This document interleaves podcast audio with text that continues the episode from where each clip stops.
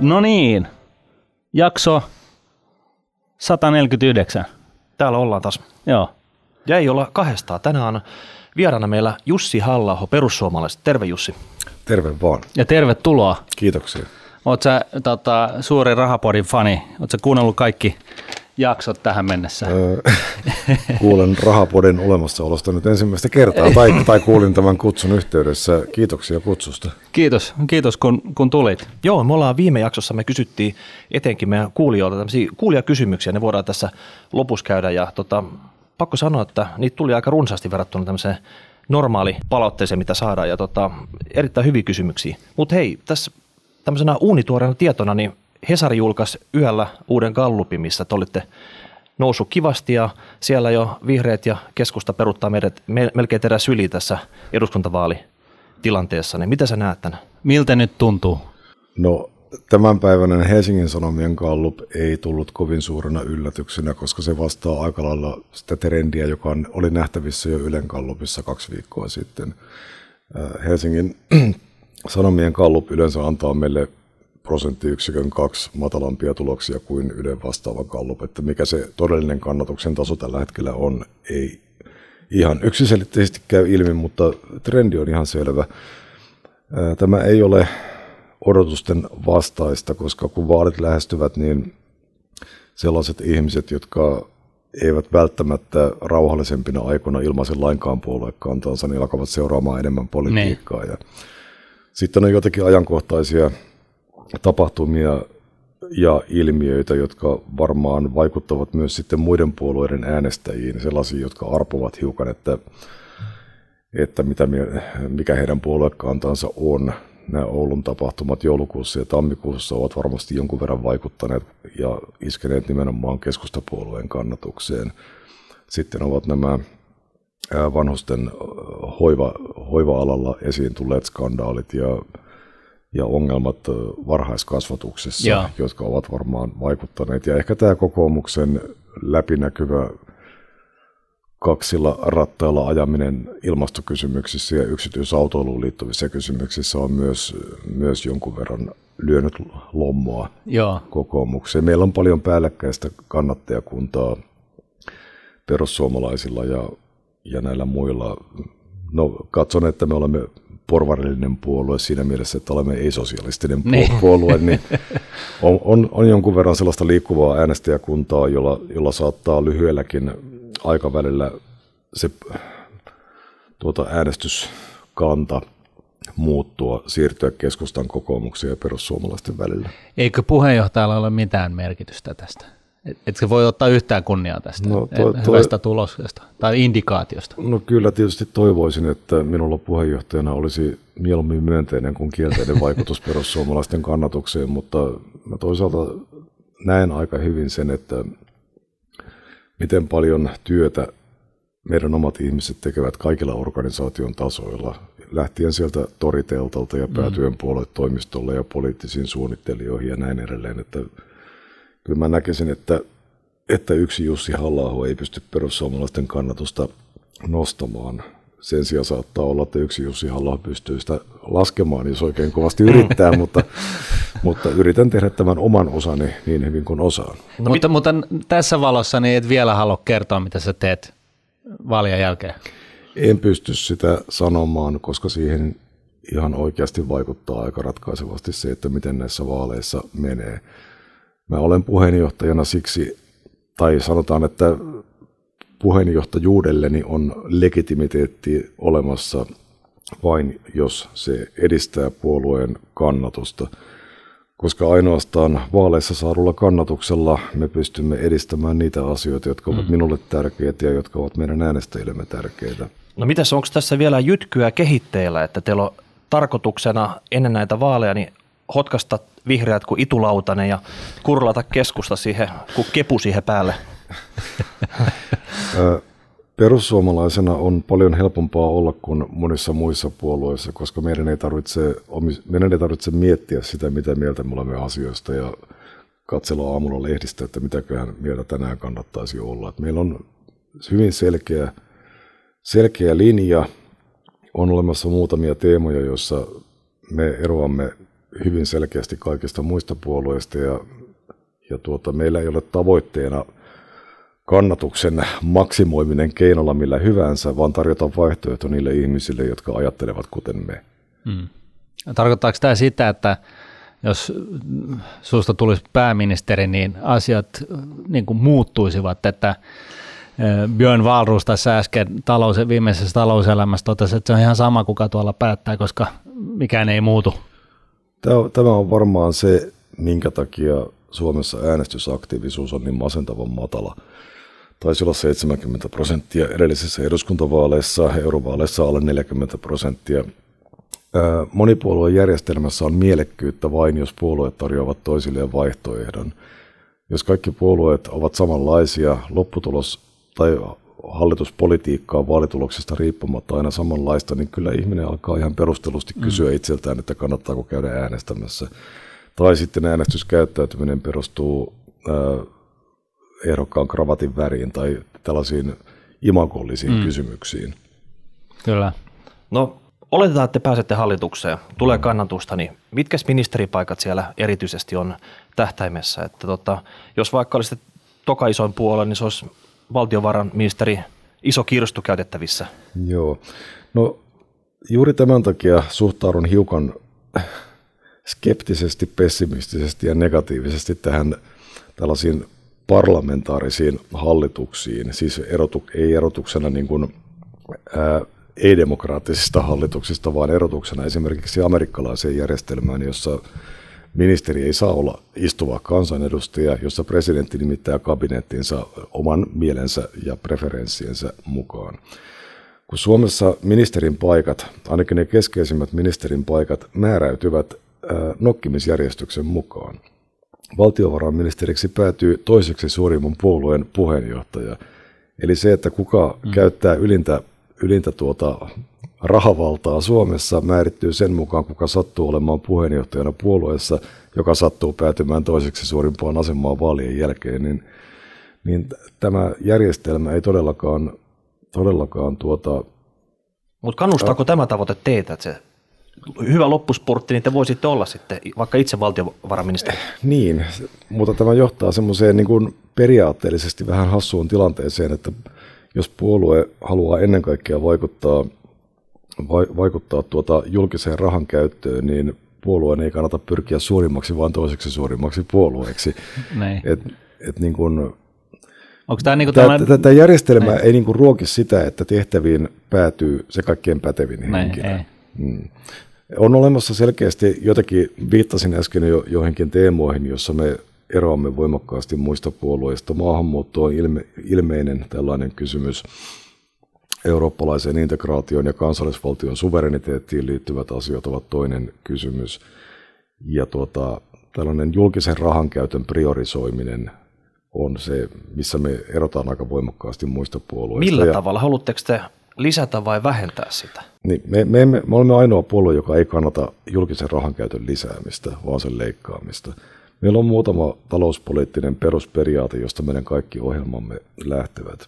Ensimmäinen on se, että että julkisen talouden pitää elää suusekkiä myöten.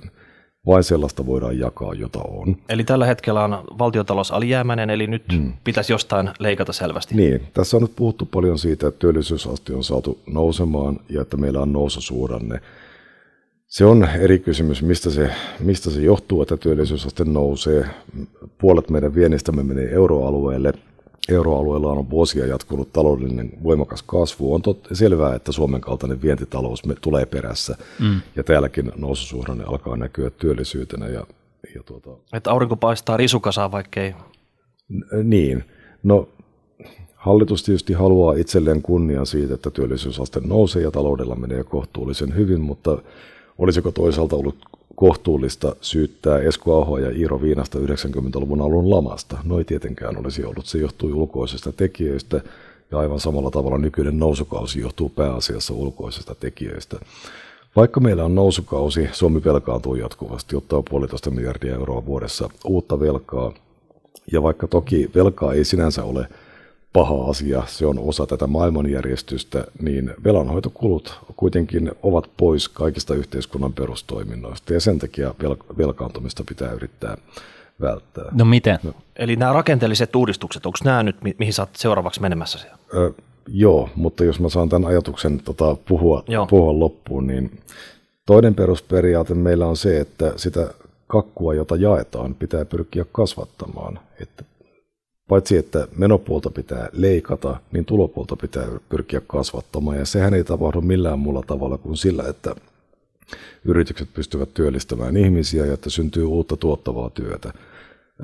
Valtio tai kunnat eivät voi luoda tuottavaa työtä, vaan niiden valtiolla ja kunnilla työssä olevat ihmiset tietysti saavat palkkaansa lopulta tuottavasta työstä maksetuista veroista. Kyllä, eli, eli tässä, tässä teillä on hyvin yhteinen kanta Elina Lepomäen kanssa, joka niin aina muistuttaa siitä, että mitäs jos, jos me oikeasti niin nostettaisiin ei keskitytä siihen, että miten me maksetaan köyhille tukiaisia, vaan mietitään sitä, että miten me saadaan köyhät pois köyhyydestä. No, tämä on juuri se keskeinen syy siihen, miksi minä en ole vasemmistolainen, että vasemmisto, vasemmistolaisessa talousajattelussa lähdetään lääkitsemään yhteiskunnallisia epäkohtia, työttömyyttä ää, tulonsiirroilla. Mm.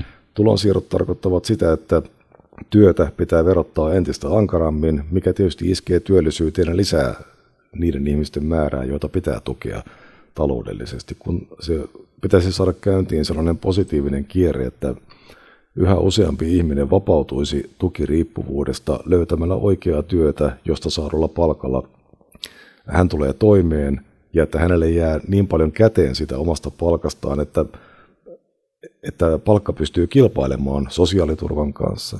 Ja se tietysti myös parantaa julkisen talouden kestävyyttä siinä mielessä, että verotulot kasvavat. Ja että niitä verotuloja tarvittaisiin entistä vähemmän, kun ihmiset olisivat vähemmän vähemmän tuota tukien, tuista riippuvaisia. No sitten kolmas periaate ja se, mikä erottaa meidät voimakkaasti kaikista muista puolueista niin oikealla kuin vasemmalla on ää, erilainen näkemys siitä, miten julkista rahan käyttöä pitää priorisoida. Menoja pitää leikata, mutta niitä ei pidä leikata juustohöylämetodilla, vaan valtiovallan, julkisen vallan pitää määritellä, että mitkä ovat yhteiskunnan perustehtäviä mikä kuuluu Suomessa valtion tai kuntien vastuulle ja mikä ei kuulu. Ja luulen, että tämä on se, mikä loukkaa meidän äänestäjäkuntamme ja ehkä monen muunkin suomalaisen oikeustajua kaikkein eniten on se, että me keskustelemme vaikkapa vanhusten hoitajamitoituksesta puhuttaessa siitä, että, että no, palaan, palaan sellaiseen, mitä Orpo sanoi tässä viikko pari takaperin, että Vanhusten hyvä hoito ei sinänsä saa olla rahasta kiinni, mutta valitettavasti siihen ei ole rahaa juuri nyt. Hän sanoi aika kirjaimellisesti näin, että oli mielenkiintoisesti il, ilmaistu. Et kaikki ymmärtävät, että 250 miljoonaa euroa on aika paljon vuodessa, ja se tarvittaisiin laskujen mukaan siihen, että hoitajien mitoitus saataisiin siihen 0,7, jota on pidetty jonkinlaisena, jonkinlaisena kynnyksenä, että sen jälkeen – hoito saataisiin asialliselle tasolle. Onhan se paljon rahaa. Mutta Suomi käyttää joka ainoa vuosi 220 miljoonaa euroa täysin tehottomaan ja hyödyttömään maahanmuuttajien kotouttamiseen, jolla ei minkäänlaisia vaikutuksia, joka on käytännössä rahan kanavoimista yksityisten kotouttamisia, kotouttamisfirmojen osakkeen omistajille. Suomi käyttää 150 miljoonaa euroa tänäkin vuonna vastaanottokeskustoimintaan – vaikka nyt on kuulemma rauhallinen aika ja maahanmuuttokriisi on ohi. Tai Suomi käyttää 3,5 miljoonaa euroa vuodessa ulkomaalaisille maksettaviin työttömyyskorvauksiin ja toimeentulotukiin.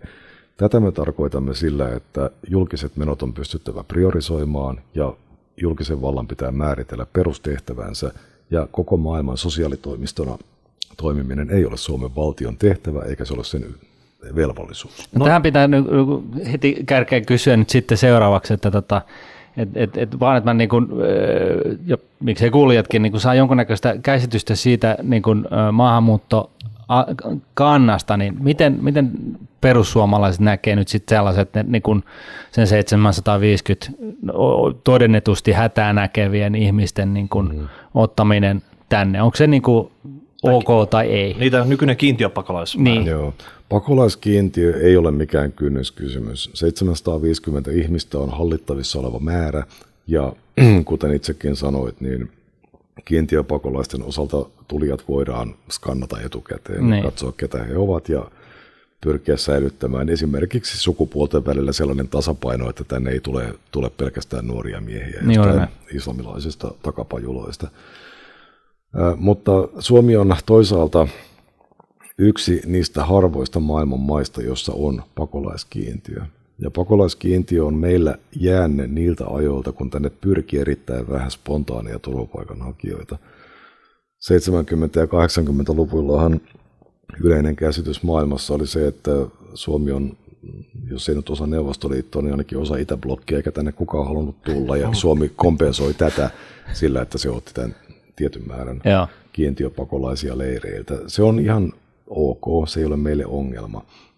Ongelma on spontaani turvapaikanhaku ja se, että turvapaikkamenettelystä on tullut kansainvaellusten kanava, johon mm. sitä ei tietenkään alun perin ole tarkoitettu. Eli työperäinen muutto olisi myös ihan ok. No, siis mä tarkoitan sitä, joo. että nyt kun meillä on, on, on siis tämä kestävyysvaihe siltä osin, että, että suuret ikäluokat kasvavassa määrin jää eläkkeelle ja on vähemmän väkeä, jotka on töissä, jotka tienaa niitä veroja, verotettavia tuloja, jolla pyöritetään tätä koko himmeliä, niin, niin tota, voisi ajatella, että tällaisen niin kuin työperäisen maahanmuuton muutto voisi niin kuin ikään kuin paikata näiden suomalaisten riviä eri ikäluokissa niin, että, että tästä ei synny tällaista niin kuin ikään kuin ainakin väitettyä vajetta. Joo.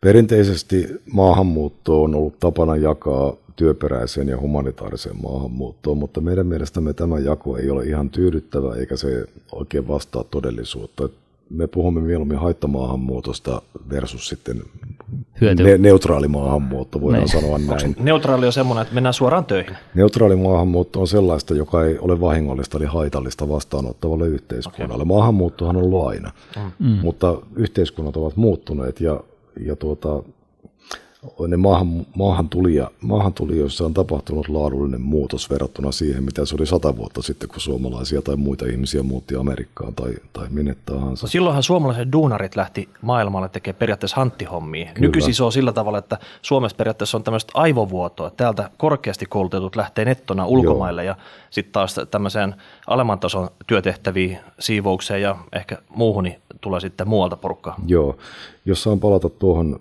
mistä äsken aloitin, että haittamaahanmuutto kattaa suurimman osan humanitaarisesta maahanmuutosta noin niin kuin kokemusperäisesti, että humanitaarisin perusteen tulevat ihmiset yleensä eivät kotoudu, he eivät integroidu työmarkkinoille.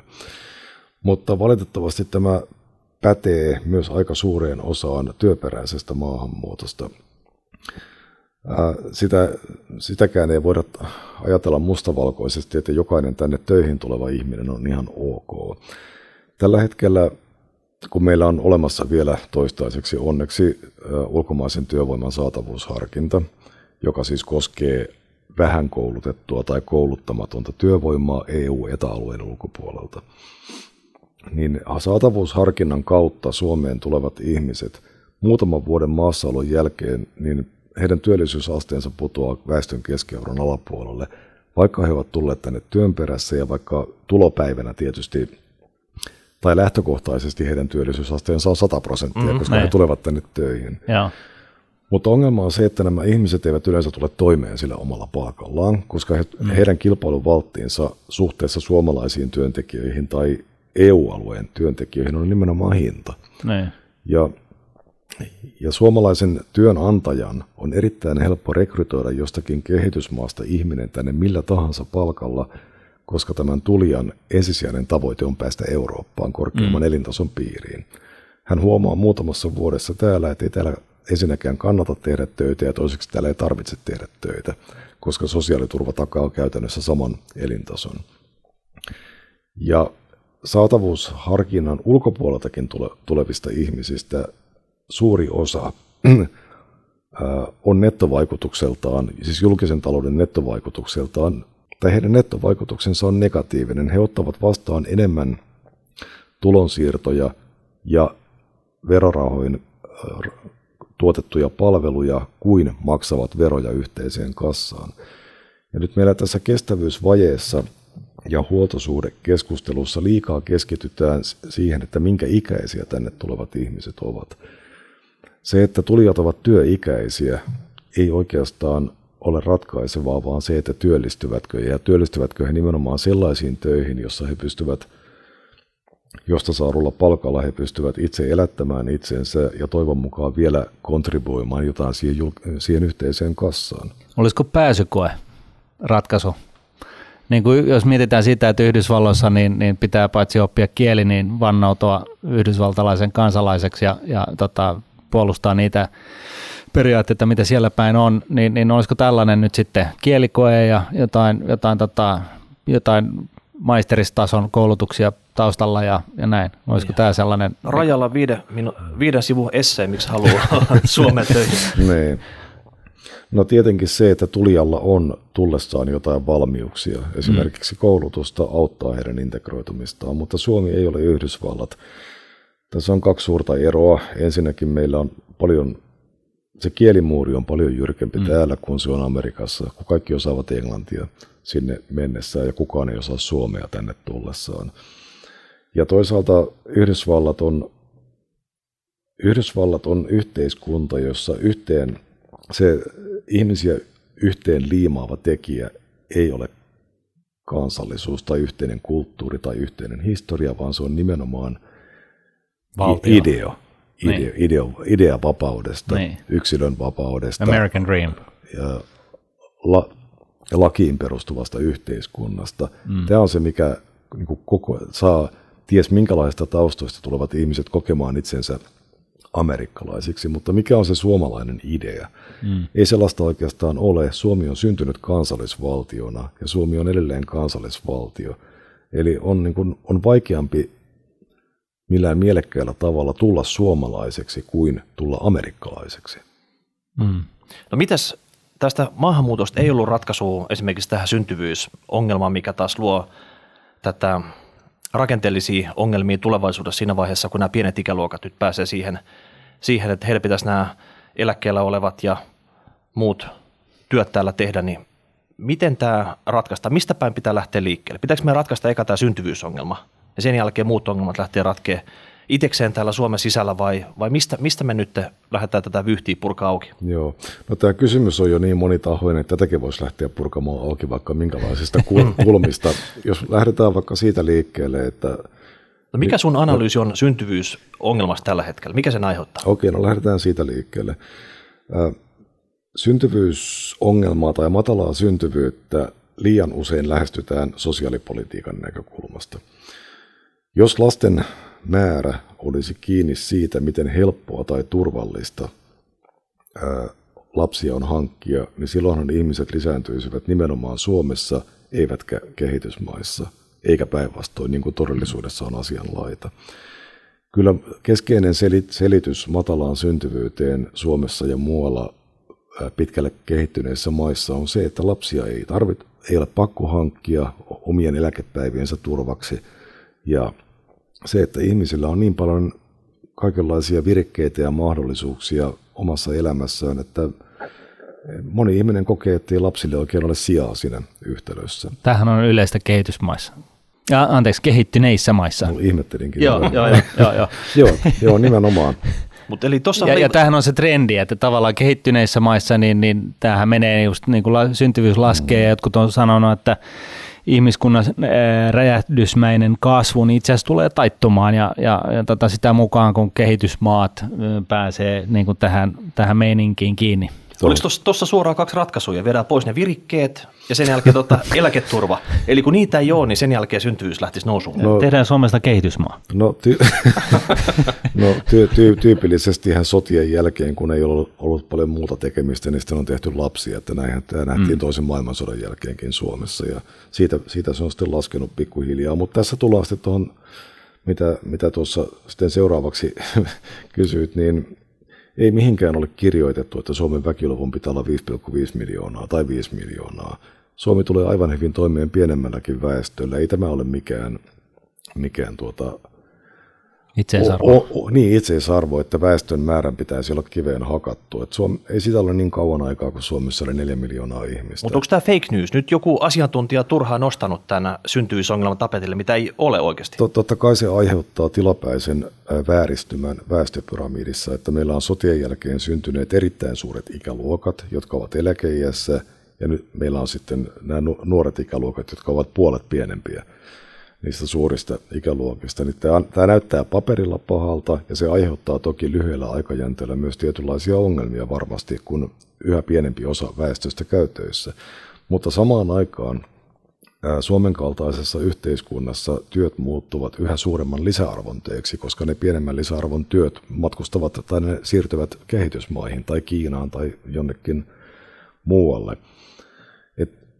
pitäisi kysyä sitä, että miten paljon Suomessa tulevaisuudessa automatisaatio ja robotisaation kiihtyessä on tarvetta vähän koulutetulle työvoimalle. Mm.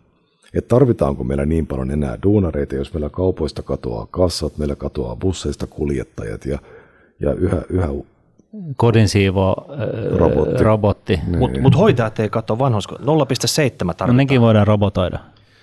0,7 robottia. No niin. itse, itse asiassa vanhusten hoivassa näin olen kuullut alalla työskentelevien kertovan, että keskeinen ongelma ei välttämättä edes ole se, ettei hoitajia olisi riittävästi, vaan se, että hoitajat joutuvat tekemään kaikkea muuta kuin sitä hoivatyötä. Mm. He joutuvat siivoamaan, he joutuvat pyykkäämään, he joutuvat tekemään sellaisia tehtäviä, joihin pitäisi palkata erikseen henkilökuntaa ja joihin voitaisiin aivan hyvin palkata esimerkiksi heikommallakin kielitaidolla varustettuja maahanmuuttajia tai vähän koulutettuja ihmisiä. Kun meillä nyt puhutaan siitä, että meidän työllisyysaste on 72 prosenttia ja taputellaan itseämme selkään, että kyllä nyt menee hyvin. Mutta se on, se on ihan järkyttävän matala luku, jos mm. sitä verrataan verrokkimaihin, vaikka muihin Pohjoismaihin. Ja sitten jos mennään niihin pelkästään peruskoulun varassa oleviin ihmisiin, niin siellä työllisyysaste on alle 50 prosenttia tietyissä maahanmuuttajaryhmissä, siis keskeisissä maahanmuuttajaryhmissä työllisyysaste on 10 ja 20 prosentin välillä. Et eikö tässä nyt ole vähän koulutettua reserviä ihan riittävästi mm. suomalaisille työmarkkinoille? Pitääkö sitä haalia edelleen lisää kehitysmaista? Joo. Mm. Mä oon kuullut myös tästä niin kuin argumentista, että niin kuin, ö, työssä käyvien tuottavuus kasvaa ja näin ollen se ei haittaa, vaikka se määrä – on pienempi kuin mitä ne on eläkeläisiä, että, että vaikkakin jotkut eläkemaksulaskurit näyttää siltä, että nyt jos viedään palkkakulusta on neljännes on, on, on tota noin niin, eläke, suoraan niin eläkemaksuja, niin tulevaisuudessa niin tämä, tämä joutuisi olemaan sitten ehkä jopa kolmannesta tai jotain tällaista, niin tämän vasta-argumenttina on just ollut nyt sitten esitettynä se, että tuottavuus kasvaa ja näin ollen saadaan se ainakin osittain niin tämä ongelma niin kurottua umpeen – sillä tavalla.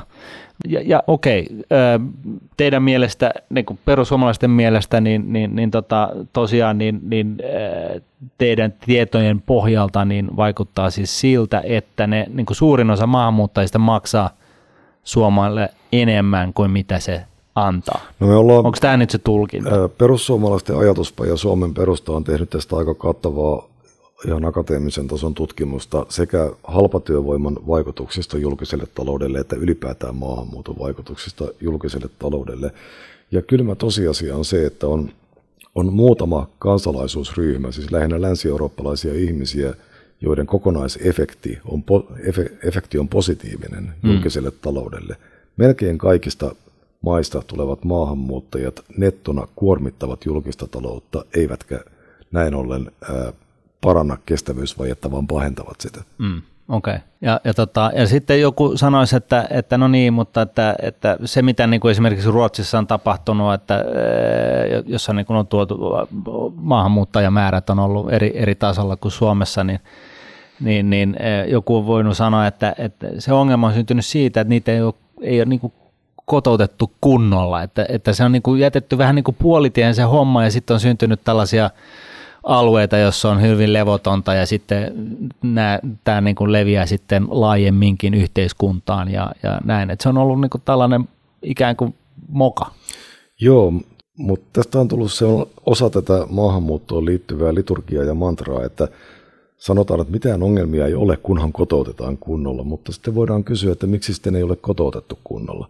Meillä on kaikki puolueet ollut vuorollaan hallituksessa harrastamassa tätä kotouttamista ja Suomi ei ole mitään, mitään muuta oikeastaan tehnytkään maahanmuuton suhteen kuin kotouttanut muutamia erittäin hankalia maahanmuuttajaryhmiä. Onko se näin? O- ollaanko on. me tehty se oikein? Kyllä, mutta kun kotouttamisesta on tullut vähän sellainen, niin kuin jos jossain yhteydessä kirjoitin, niin tämmöinen intiaanien sadetanssin kaltainen rituaali, että tanssitaan sen maahanmuuttajan ympärille ja lausutaan loitsuja, ja kukaan ei oikeastaan edes odota, että sillä olisi mitään vaikutusta tämän maahanmuuttajan kotoutumiseen. Meillä Helsingin silloinen apulaiskaupunginjohtaja Ritva Viljanen sanoi eräässä kaupungin seminaarissa 2012, että, että kotouttamisen onnistumisesta Helsingissä kertoo jo se, että meillä on asiasta vastaava virkamies. Eli niin kuin kotouttamisen onnistumista mitataan sillä, paljonko siihen kipataan rahaa, eikä mm. sillä, että vähentääkö se todellisuudessa maahanmuuttajien tukiriippuvuutta tai parantaako se heidän työllisyyttään tai vähentääkö se heidän tilastollista yliedustusta rikoksissa. Tai... Mutta jos se fokus siirrettäisiin siitä, että paljon kipataan rahaa ja keskityttäisiin, tehdä niin kuin, tehtäisiin niin kuin uusjako sen tekemisen kannalta ja mietittäisiin sitä, että jos me teht, niin kuin tutkitaan se, että mitä, millä, millä tavalla tämä, tämä niin kuin onnistuu paremmin ja sitten tehdään sen niin kuin järkevästi. Joo, mutta kun mikään maa ei ole onnistunut tässä, mm. että me usein viitataan tai me usein ajatellaan Suomessa, että ne ongelmat, joita meillä on maahanmuuttajien kotoutumisessa olisivat jotenkin suomalaisia ongelmia tai ne johtuisivat suomalaisten, suomalaisten rasismista tai suomalaisten sulkeutuneisuudesta tai ulo, t- yhteiskunnan niin ulos mm. sulkevasta mm. luonteesta, mutta kun ne samat ongelmat on havaittavissa samojen maahanmuuttajaryhmien kohdalla ihan kaikkialla.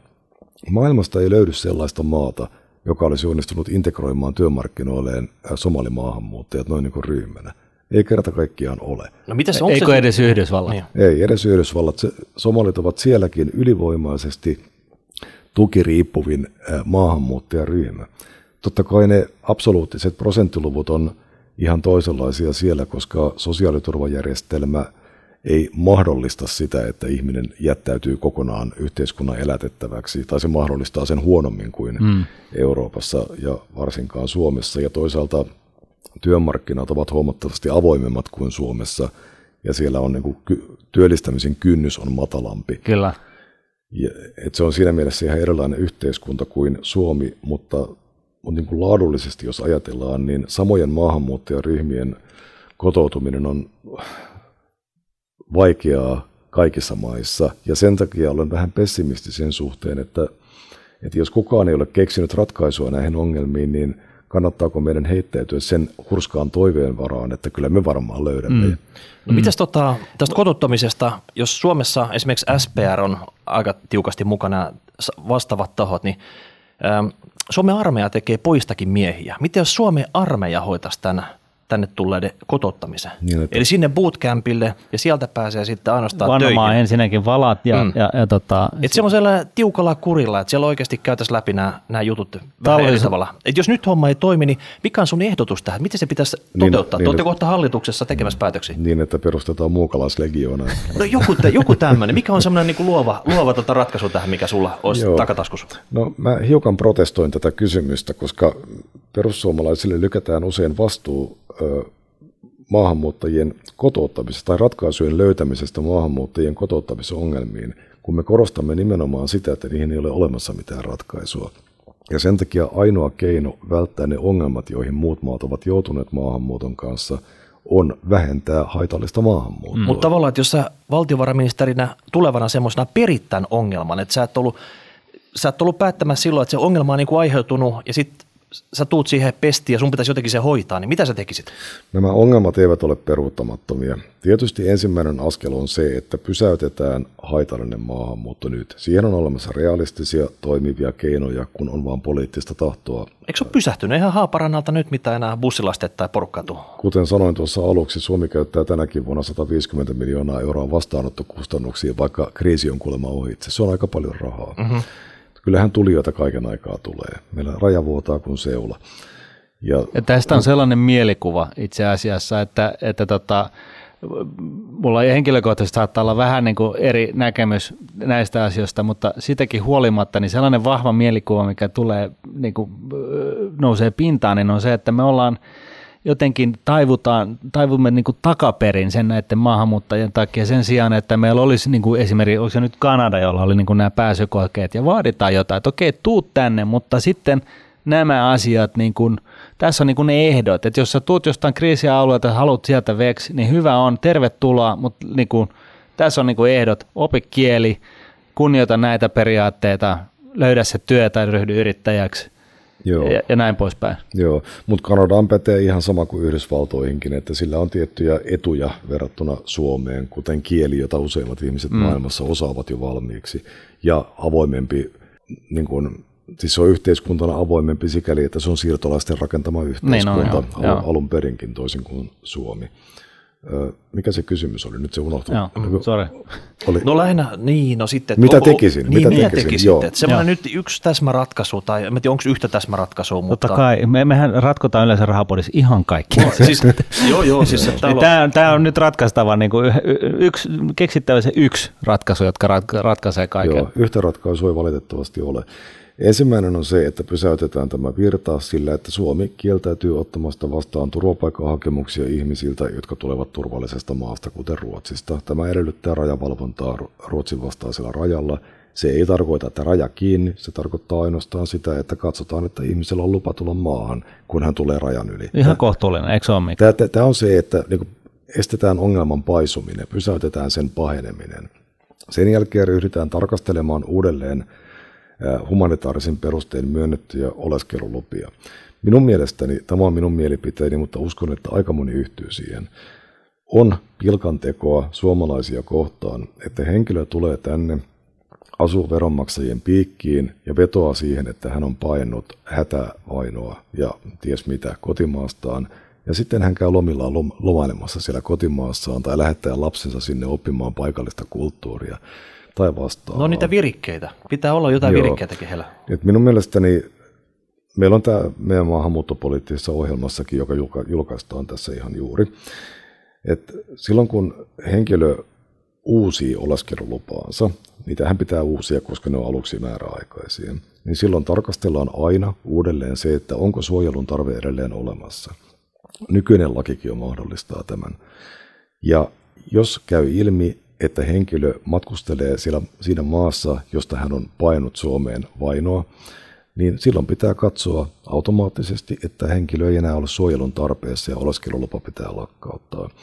Ja Suomen pitää lopettaa sellaiset vetotekijät, jotka johtavat siihen, että, että henkilö Italiaan tai Kreikkaan saapuessaan kävelee koko Euroopan läpi päästäkseen jättämään turvapaikkahakemuksen nimenomaan Suomeen – Meillä on Pohjoismaiden löysin perheenyhdistämiskäytäntö, joka vaikuttaa mm. siihen, että Suomi on houkuttelevampi paikka kuin moni muu paikka Euroopassa. Meillä on sosiaaliturvajärjestelmä, joka mahdollistaa sen, että ihminen voi koko ikänsä, kuten sanottua, elää veronmaksajien piikkiin täällä. Meillä, meillä pitää olla tiukempi oleskelulupakäytäntö. Tässä on paljon sellaisia pieniä yksittäisiä nippeleitä, joita voidaan säätää ja muuttaa – niin, että Suomi ei olisi sen jälkeen yhtään houkuttelevampi paikka kuin vaikkapa Viro, joka on ihan yhtä lailla EU-maa kuin me ja ihan samojen kansainvälisten sopimusten piirissä, mutta silti mm. sinne ei tule lai, juuri lainkaan turvapaikanhakijoita. Mun on pakko kysyä tähän eh, niin kuin, tavallaan niin kuin selkeyttä. Että kaikki tämä, mitä sä sanot, niin jos se on näin, oletettavasti se on näin, niin tämähän on ihan niin kuin, jonkun asteista maalaisjärkeä. Mm. Eikö niin? Joo.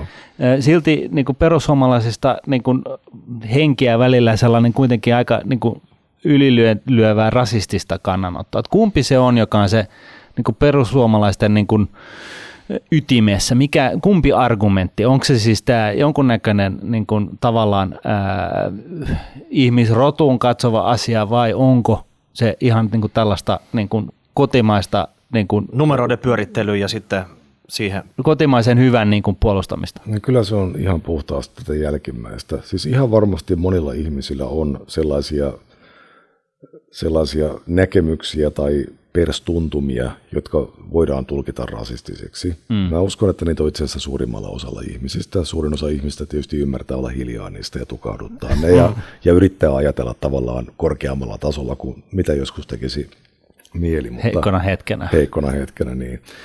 Mutta kyllä minulla ihan puhtaasti on tässä nyt liikkeelle panevana voimana se, että vaikka en matemaatikko olekaan, niin mä ymmärrän, että se ei ole mahdollinen yhtälö pitkän päälle, että yhä pienempi porukka rahoittaa järjestelmää, jonka asiakaskunta laajenee kaiken aikaa. Mm.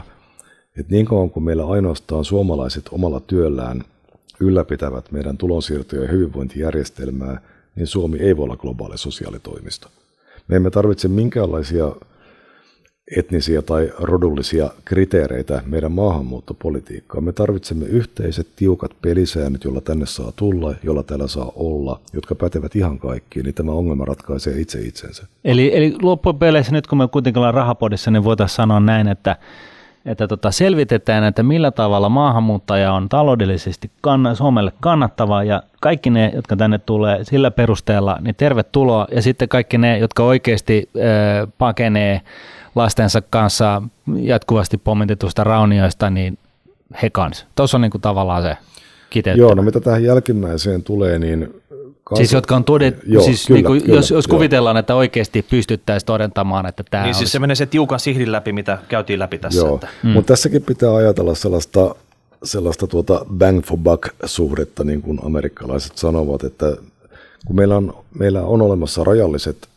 resurssit käytettäväksi niin sanottuun maailman parantamiseen ja muiden, maailman muiden ihmisten auttamiseen, niin tällä hetkellä laskujen mukaan 65 miljoonaa ihmistä maailmassa on joutunut pakenemaan kodeistaan konfliktien tai, tai muiden vastaavien olosuhteiden vuoksi. Ja näistä ihmisistä valtava enemmistö on leireillä konfliktialueiden läheisyydessä tai tulee joka tapauksessa jäämään niihin leireihin.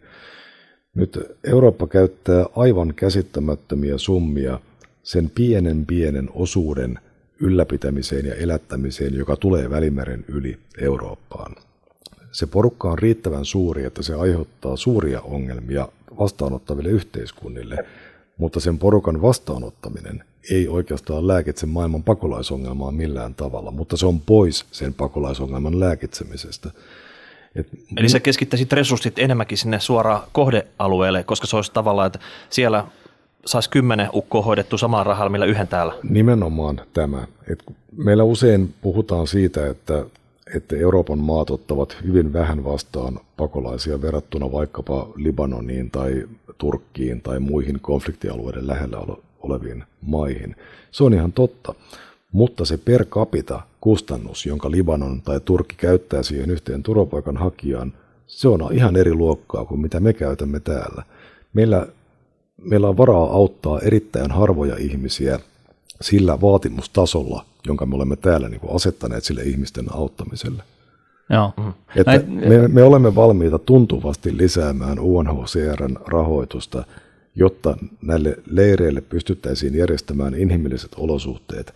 On esitetty sellaisia ajatuksia, että pyrittäisiin esimerkiksi luomaan sinne kevyttä teollisuutta, elinkeinoja niin, että ihmisillä olisi mahdollisuus ainakin keskipitkällä aikajänteellä tehdä työtä siellä ja lapset pääsisivät kouluun ja ihmiset saisivat asiallista terveydenhoitoa, koska juuri leirien kurja tilannehan ajaa ihmisiä yli, mm. ylittämään välimerta ja pyrkimään Eurooppaan. Et mä näen, että turvapaikanhakijoiden vastaanottaminen tai pakolaisten vastaanottaminen Euroopassa on ennen kaikkea sellaista anekauppaa, jolla me ostamme itsellemme hyvää omaa tuntoa, eikä niinkään sitä, että me yrittäisimme maksimaalisella tavalla puuttua maailman kärsivien ihmisten auttamiseen. Eli perussuomalaiset haluaisi mieluummin ää, puuttua kärsivin, kärsivin, kä, ihmisten kärsimyksiin mahdollisimman tehokkaalla tavalla. Kyllä. Kuin että välttämättä tuoda ne kaikki tänne, missä on kallista olla ja, ja elää. Joo, mutta suomalainen ja eurooppalainen maahanmuuttopolitiikka yleensä lähtee siitä, että tämä on jotenkin, että monikulttuurisuus on, ja maahanmuutto on jotain sellaista, mitä me itse tarvitsemme, vaikka on tietysti ihan selvää, että ei yhteiskunta tarvitse sellaista maahanmuuttoa, josta on pelkkää haittaa yhteiskunnalle. Mm. Ja tämä pitää uskaltaa sanoa ääneen. Tämä on ihan itsestäänselvä asia, mutta meitä on niin, niin kauan marinoitu siinä, siinä tota liturgiassa, että, että tämä on rikkaus ja me tienataan tällä ja tämä tuottaa jotain sellaista immateriaalista hyvää meille, rikastuttaa meidän kulttuuriamme ja muuta, että, että siitä on tullut pikkusen pikkusen tuota Se on mennyt vähän överiksi. Se on mennyt vähän överiksi ja, ja on hyvin korkea kynnys niin kuin sanoa tätä asiaa ääneen. Miksi? Ja sen takia, että sitten alkaa, alkaa tuota, ihminen leimautuu fasistiksi ja rasistiksi ja natsiksi ja Mut, vaikka miksi. Okei, okay, tässä tulee toinen kysymys sitten niin kuin tähän tavallaan liittyen niin kuin perussuomalaisten niin kuin retoriikkaan liittyen. Että niin kuin periaatteessa voihan ne asiat sanoa, mutta joskus niin tuntuu siltä, että perussuomalaiset käyttää sellaista retoriikkaa, jolla niin kuin tavallaan haetaan sitä julkisuutta, että halutaan olla se niin kuin luokan pahis. Joo, tämä on varmasti aivan totta, mutta tässä on yhtenä selityksenä se, että perussuomalaiset ovat hyvin epäpoliitikkomaisia poliitikkoja. Meillä, meillä tuota, perussuomalaiset ovat olleet sellainen puolue, jonka toimintaan pääsee mukaan matalammalla kynnyksellä kuin muihin puolueisiin. Meillä pääsee ehdokkaaksi kevyemmän mankelin läpi kuin monissa muissa puolueissa, ja se on sekä meidän vahvuutemme että meidän heikkoutemme. Mm. Monet ihmiset ovat kyllästyneet siihen tapaan, jolla poliitikot puhuvat, sellaiseen jargoniin, jossa suu käy ja ääntä tulee, mutta mitään ei sanota. Mm. Ja tämä on juuri tulos siitä, että ihmiset joutuvat perinteisissä puolueissa käymään aika pitkällisen prosessin ja sitten kun sieltä suodattimen toisesta päästä vihdoin pullahtaa eduskuntavaaliehdokasta ja kansanedustaja, niin siitä on kyllä suoratettu kaikki mielipiteet jo pois siinä, siinä kohdassa, että meillä, tuo, meillä on aika, me ollaan kaikki vähän pystymetsästä. Mutta mut, oothan sinäkin ilmassut asiat aika kärkevästi Olen ja, ja, ja niin kuin tavallaan tällaiseen rodulliseen viittauksiin, viittauksia käyttäen. Onko se, oliko se niin kuin tavallaan sellaista niin kuin tarkoituksellista retoriikkaa niin lähinnä niin kuin tietynlaisten äänestäjien kannustusta hakeva, niin kuin, saadaksesi vai, vai oliko tämä niin kuin Jussi halla No on aika imartelevaa, että monissa analyyseissä lähdetään siitä, että minulla on ollut joku hyvin tarkka suunnitelma tehdessäni asioita ja että kaiken takana on joku juoni, mutta ei minulla yleensä ole mitään suunnitelmaa. Että, no sä, sä oot aika älykäs mies kuitenkin, niin voi, se, siitä kai se tulee, että, että se, se on niin kuin ilmeistä, että että, tota, että, että aivotoiminta on niin keskiverto Jannua parempi ja korkeammalla tasolla, niin sen takia niin kuin sitten tulee ehkä se ajatus siitä, että yrittää sitten selittää tällaisia asioita, jotka on sitten taas vähän vaikeaa ymmärtää. Joo, no mä olen luonteeltani vähän, mä olen vähän paha suustani. Mä olen joutunut sitä asiaa kyllä harjoittelemaan tässä politiikassa, että ei kannata välttämättä aina sanoa asioita sillä tavalla, kun ensimmäisenä tulee mieleen. Ja niin. pidän mustasta huumorista ja se valitettavasti aika usein näkyy tavassa, jolla käsittelen asioita. Olen pyrkinyt, pyrkinyt tuota, kehittymään ihmisenä ja poliitikkona sillä tavalla, niin kuin me että, kaikki varmaan. Niin, että en ihan turhan takia kaivaisi verta nenästä, koska se asia, jota me ajamme, tuntuu itsessään olevan ihan riittävän kiihottavaa, että sillä, niin. sillä saa jo konfliktin aikaan, eikä kannata syöttää vastustajalle lapaan puhumalla harkitsemattomasti. En ole yhtään sen täydellisempi kuin muutkaan ihmiset perussuomalaisissa, mutta toivon, että kaikki, kaikki puolueessamme vaikuttavat ihmiset miettivät tällaisia asioita, että ei kannata hankkiutua ongelmiin ihan turhan takia. Joo. Sitten sellainen juttu, veikkaus. Nyt sitten, jos me kerran ollaan tällaisessa muodissa, me puhutaan asiat niin kuin ne on, niin, niin tota, me, mua ja meitä niin kuin henkilökohtaisesti risoo jossain määrin niin kuin se, että, että veikkaus, joka on, joka on, jonka olemassaolon oikeutus on perustuu lakiin, jossa, jossa tarkoituksena on pitää huolta siitä, että suomalaiset ei suomalaisten uhkapeliongelmat pysyy aisoissa ja näin, niin sitten kuitenkin veikkauksella sai 50-60 miljoonan euron markkinointibudjetti, jolla, jolla, jonka päälle tulee kaikki mediaalinen käsittely siitä, että joku Lohjalta voitti lottoa ja koko, kuka sen myy ja, ja sen arvan myy ja, ja miten tästä niin, eteenpäin. Niin. Me ollaan niin kuin, käytännössä niin kuin, se on niin kuin kansan hupi tämä, tämä niin kuin, uhku, uhkapelaaminen. Meitä totta kai niin kuin se kismittää ihan sen takia, että me nähdään, että tällainen terve kansankapitalismi, pitkäjänteinen säästäminen osakkeisiin kustannustekalla tavalla toisi kaikille, jos tämä olisi yhtä luontevaa kuin hampaidenpesu aamuisin, 15 euroa kuukaudessa, ihan mitä vaan, niin, niin tota, meillä olisi kaikilla vastaavalla tavalla niin asiat huomattavasti paremmin. Ja nyt kuitenkin Veikkaus tulee ja sanoo, että hei, että että tota, seuraavan vuoden targetti on yrittää niin kuin, äh, kiskoa näistä 700, näistä asiakkaista, jotka hävii keskimäärin 700 euroa kuukaudessa, niin yrittää niin kuin kasvattaa sitä porukkaa ja, ja, tota, ja, ja, ja sitten niin kuin, puolustavat yhtä lailla sitten siis tätä markkinointikampanjaansa, joka on, tulee joka ikkunasta ja ovista, niin sillä, että, että pidetään huoli siitä, että nämä uhkapelirahat tulee Suomeen. Ja, poliisihallitus on tarttunut tähän, media on tarttunut tähän, THL nyt viimeksi. Mikä ihme tässä mättää tässä va, va, niin kuin Suomessa, kun valtio markkinoi suomalaiset köyhiksi?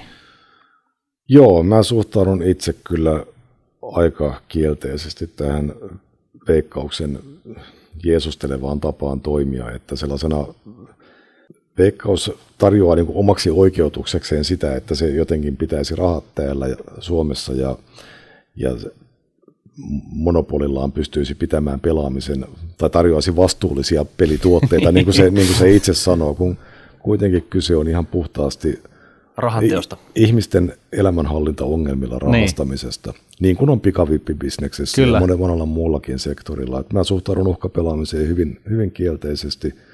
En harrasta sitä itse. Ymmärrän että, ymmärrän, että se voi olla, jollekin ihmiselle se on täysin harmitonta muutaman kolikon kilauttamista johonkin hedelmäpeliin, mutta ihan liikaa on ihmisiä, joilla se karkaa käsistä – No, suona, suomalaiset hävii veikkauksen peleihin kaksi miljardia kansakuntana vuosittain. Sä heittelit isoja lukuja, mutta ne ei ollut näin isoja kuin tämä. Ja, ja sulla on näitä peliautomaatteja siellä kaupan, kaupan äh, kassojen kohdalla ja ärkkärissä ja joka kadun kulmassa, niin sähän et voi välttyä. Niin mitäs valtiovarainministeri, niin pistätkö säppiin veikkauksen?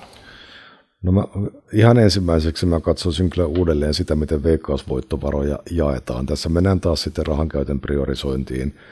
Et nyt, nyt menet vaarallisille alueille. Sun hillotolppa, eläkevirka menee sieltä tota, tästä veikkaus symbioosista, jossa nyt sanot jotain harkitsematonta.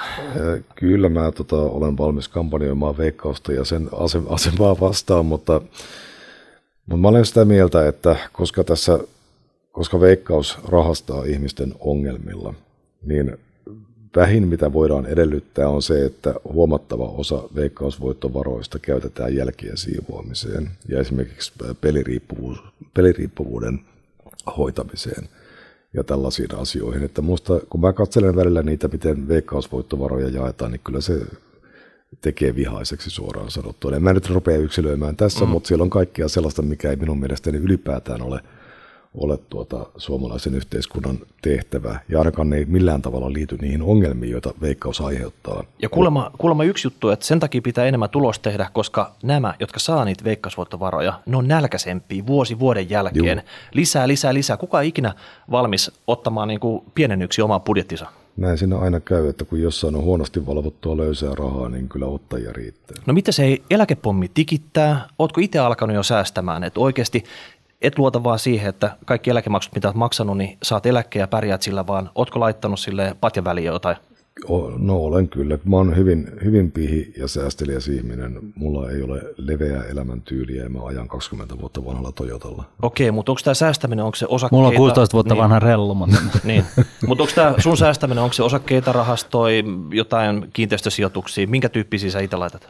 No mä olen hyvin vähän sijoittanut arvometalleihin, okay. mutta, ja nyt mietin hiukan sitä, että pitäisikö sijoittaa johonkin rahastoihin, mutta tuota, mä oon siinä mielessä vähän puritainen ja vanhanaikainen ihminen, että minun mielestäni niin kuin koroilla rikastuminen ei ole soveliasta, se ei ole ihmisen arvolle sopivaa, vaan, vaan sijoittamisen tarkoituksena pitää lähinnä olla rahan suojeleminen inflaatiolta.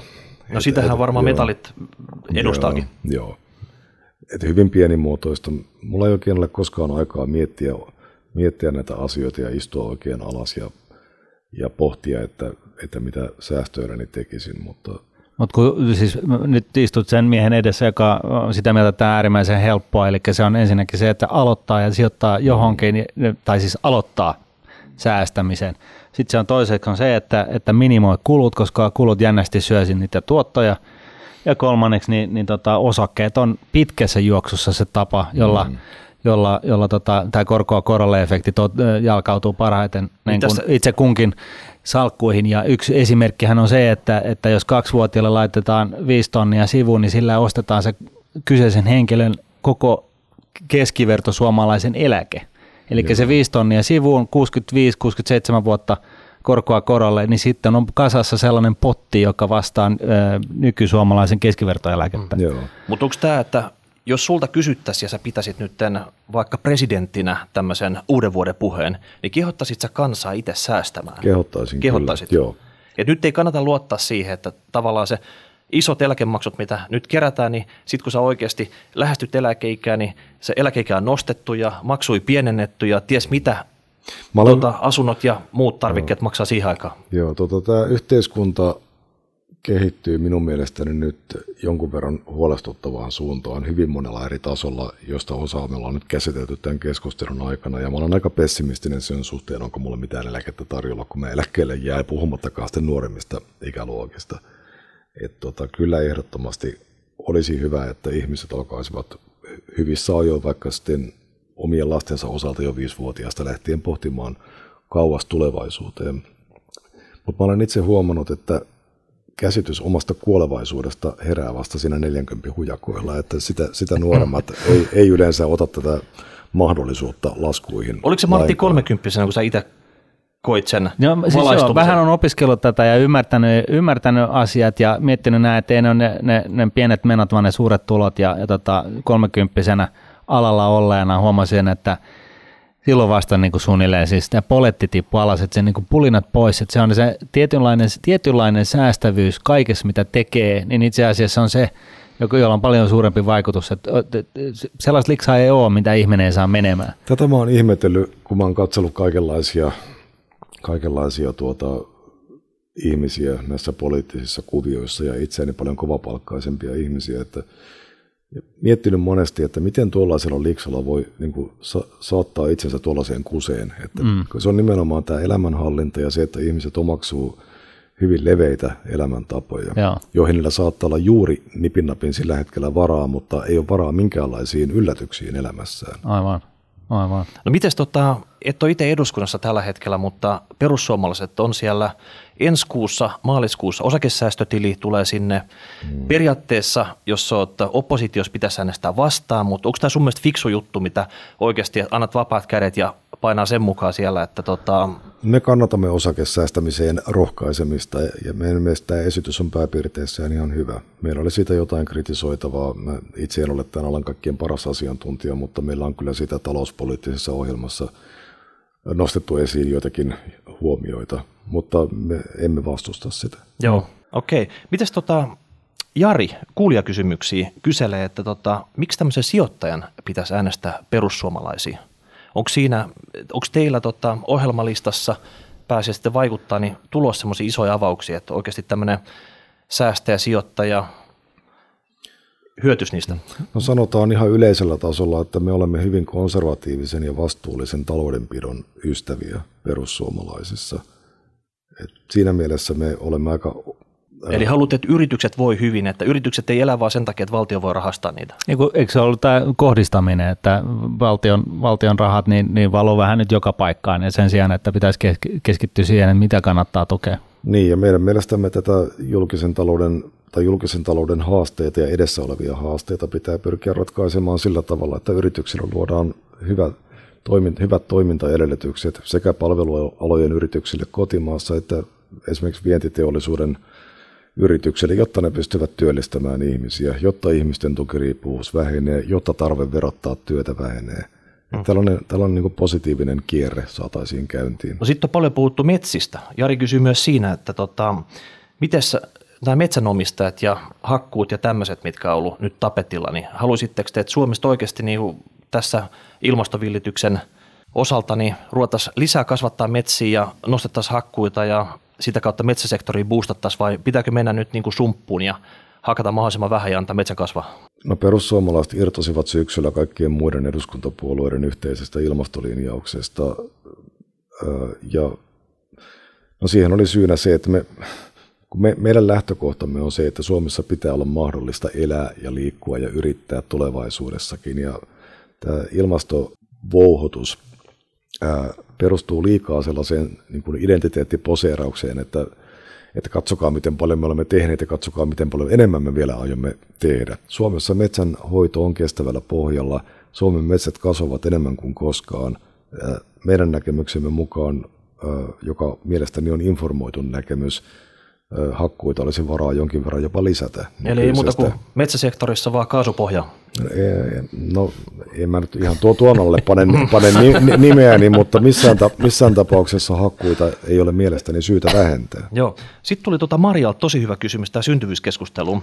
Ähm, syntyvyysluvut ollut laskussa, kestävyysvaiheesta ollaan oltu huolissaan ja tuntuu, että näitä syntyvyyslukuja lasku on pitkälti näiden nuorten naisten piikkiin. Hän sanoi, että ne saa ristiriitaisia signaaleja. Tee lapsia, mutta älä tee liian aikaisin. Muista opiskella, mutta älä liikaa. Sillä lapset pitää tehdä nuorana, kun niitä vielä saa. Laita jalka työelämään ennen lasten tekoa. Lasten kanssa pitää myös jäädä kotiin, mutta ei liian pitkäksi aikaa, kun töihin pitää palata ja osallistua yhteiskunnan kuluihin ja äidin paikkaan kotona. Ja sitten pitäisi tasavertainen ja pitäisi maksaa puolet perheen menosta vaikka jollain kotihoidon tuella yömästä. Miten tämmöinen nuori nainen nyt ratkaisee tämän ison dilemman? Mä en uskaltaisi lähteä kauheasti neuvomaan ihmisiä näissä lapsiasioissa, koska ne on niin henkilökohtaisia ja tunteisiin meneviä asioita.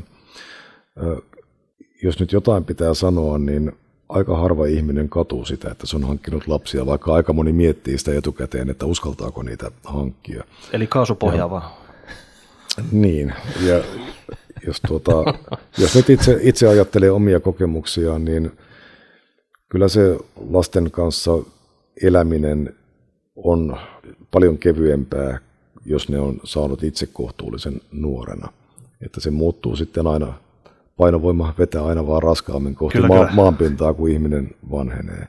Me ollaan mietitty sitä, että, että voitaisiin miettiä sellaista käänteistä lapsilisää. Siis niin kuin sanoin aiemmin, niin eihän se rahasta Suomessa oikeasti ole kiinni, jos ajatellaan niin kuin globaalisti tätä mm. syntyvyyttä. Mutta kyllä yhteiskunta silti voi sellaisia signaaleja lähettää siitä, että, että tuota, se arvostaa sitä, että ihmiset investoivat omaan tulevaisuuteensa ja koko yhteiskunnan tulevaisuuteen mm. saamalla lapsia. Ja ollaan pohdittu sitä, että, että voitaisiin niin kuin progressiivisesti laskea ihmisen ansiotuloverotusta – sen lapsimäärän mukaan, jossain vaiheessa poistaa se kokonaan. No, nyt, no nyt, tässä oli itse asiassa Ville sanoi, että tämä Unkari Viktor Orban, joo. eli oli kertonut siellä, että hän oli ehdottanut tai jopa määrännyt päätettäväksi, että jos äiti saa Unkarissa neljä lasta, joo. hän ei tarvitse maksaa tuloverana ollenkaan. Joo, minun mielestäni tämä on monella tavalla perusteltu. perusteltu. Siinä tuota, tulee neljä uutta veronmaksajaa. Joo, se on taloudellisesti perusteltu, mutta minusta se on myös tavallaan, niin, no se on silläkin tavalla perusteltu, että tämmöinen niin kuin tulonsiirtona toteutettava lapsilisä johtaa varsinkin näinä kansainvaellusten aikoina siihen, että, että meillä niin kuin maahanmuuttajanaiset jää pysyvästi kotiin, koska, koska yhteiskunta niin kuin tavallaan rahoittaa sitä tällä nykyisellä mm. lapsilisäjärjestelmällä. Että heillä ei ole minkäännäköistä insentiiviä mennä töihin. Mutta tällä tavalla pystyttäisiin nimenomaan viestittämään sitä, että me että halutaan edistää niin kuin työssäkäynnin ja lasten saamisen yhdistämistä toisiinsa. Niin just, joo. Mm. Että tavallaan Totta. äiti pyöräyttää ne neljä mukulaa, lähtee sen jälkeen töihin ja iskä jää sitten sinne hoitamaan niitä, koska tuota, iskän ei Äiti kannata. tienaa enemmän. en mä tiedä. Mm. Ota vika kysymys vielä, niin Eurooppa kymmenen vuoden päästä, niin onko tämä nyt kukostava paikka, nyt jos vähän niin kuin vertailla vaikka Kiina, USA, Eurooppa, niin pärjääkö Eurooppa tässä muodossa vai hajoako se kohta lopullisesti? No, ja kannattaako Suomen kuulua? Maailmanpolitiikassa ja maailman kaupassa on selvästi nyt tämmöinen disruptiivinen vaihe osittain Donald Trumpin ansiosta, mutta osittain hän on vain nostanut nyt pintaan sellaisia ongelmia, jotka on kyteneet erittäin pitkään, nimenomaan Kiinan rooli Joo. sekä maailman politiikassa että maailman kaupassa. Ja oltiin Trumpista muuten mitä mieltä tahansa, niin tässä hän on puuttunut ihan oikeaan asiaan. Mä uskon, että protektionismi lisääntyy maailmankaupassa ja mun mielestä on hyvä asia, että protektionismi lisääntyy. Ja jokaisen, joka on huolissaan vaikkapa ilmastokysymyksistä, pitäisi olla tyytyväinen siitä, että protektionismi mm. lisääntyy. Euroopan sisällä uskon, että EUn suunta jonkin verran muuttuu jo sen vuoksi, että, että euron kriisi ja siirtolaiskriisi ovat aiheuttaneet voimakkaita poliittisia mullistuksia monissa EUn jäsenmaissa ja tulee aiheuttamaan niitä lisää. Muistan, kun 2014 itse osallistuin Euroopan parlamentin vaaleihin, niin silloin Euroopassa oli selkeästi vain yksi totuus ja yksi koulukunta, ja se oli se, että kohti syvempää poliittista integraatiota. Mutta nyt maailma on muuttunut paljon Brexitin myötä, siirtolaiskriisin myötä, Trumpin valinnan myötä, ja nyt siellä on selvästi kilpailevia käsityksiä siitä, mihin EU pitäisi kehittyä.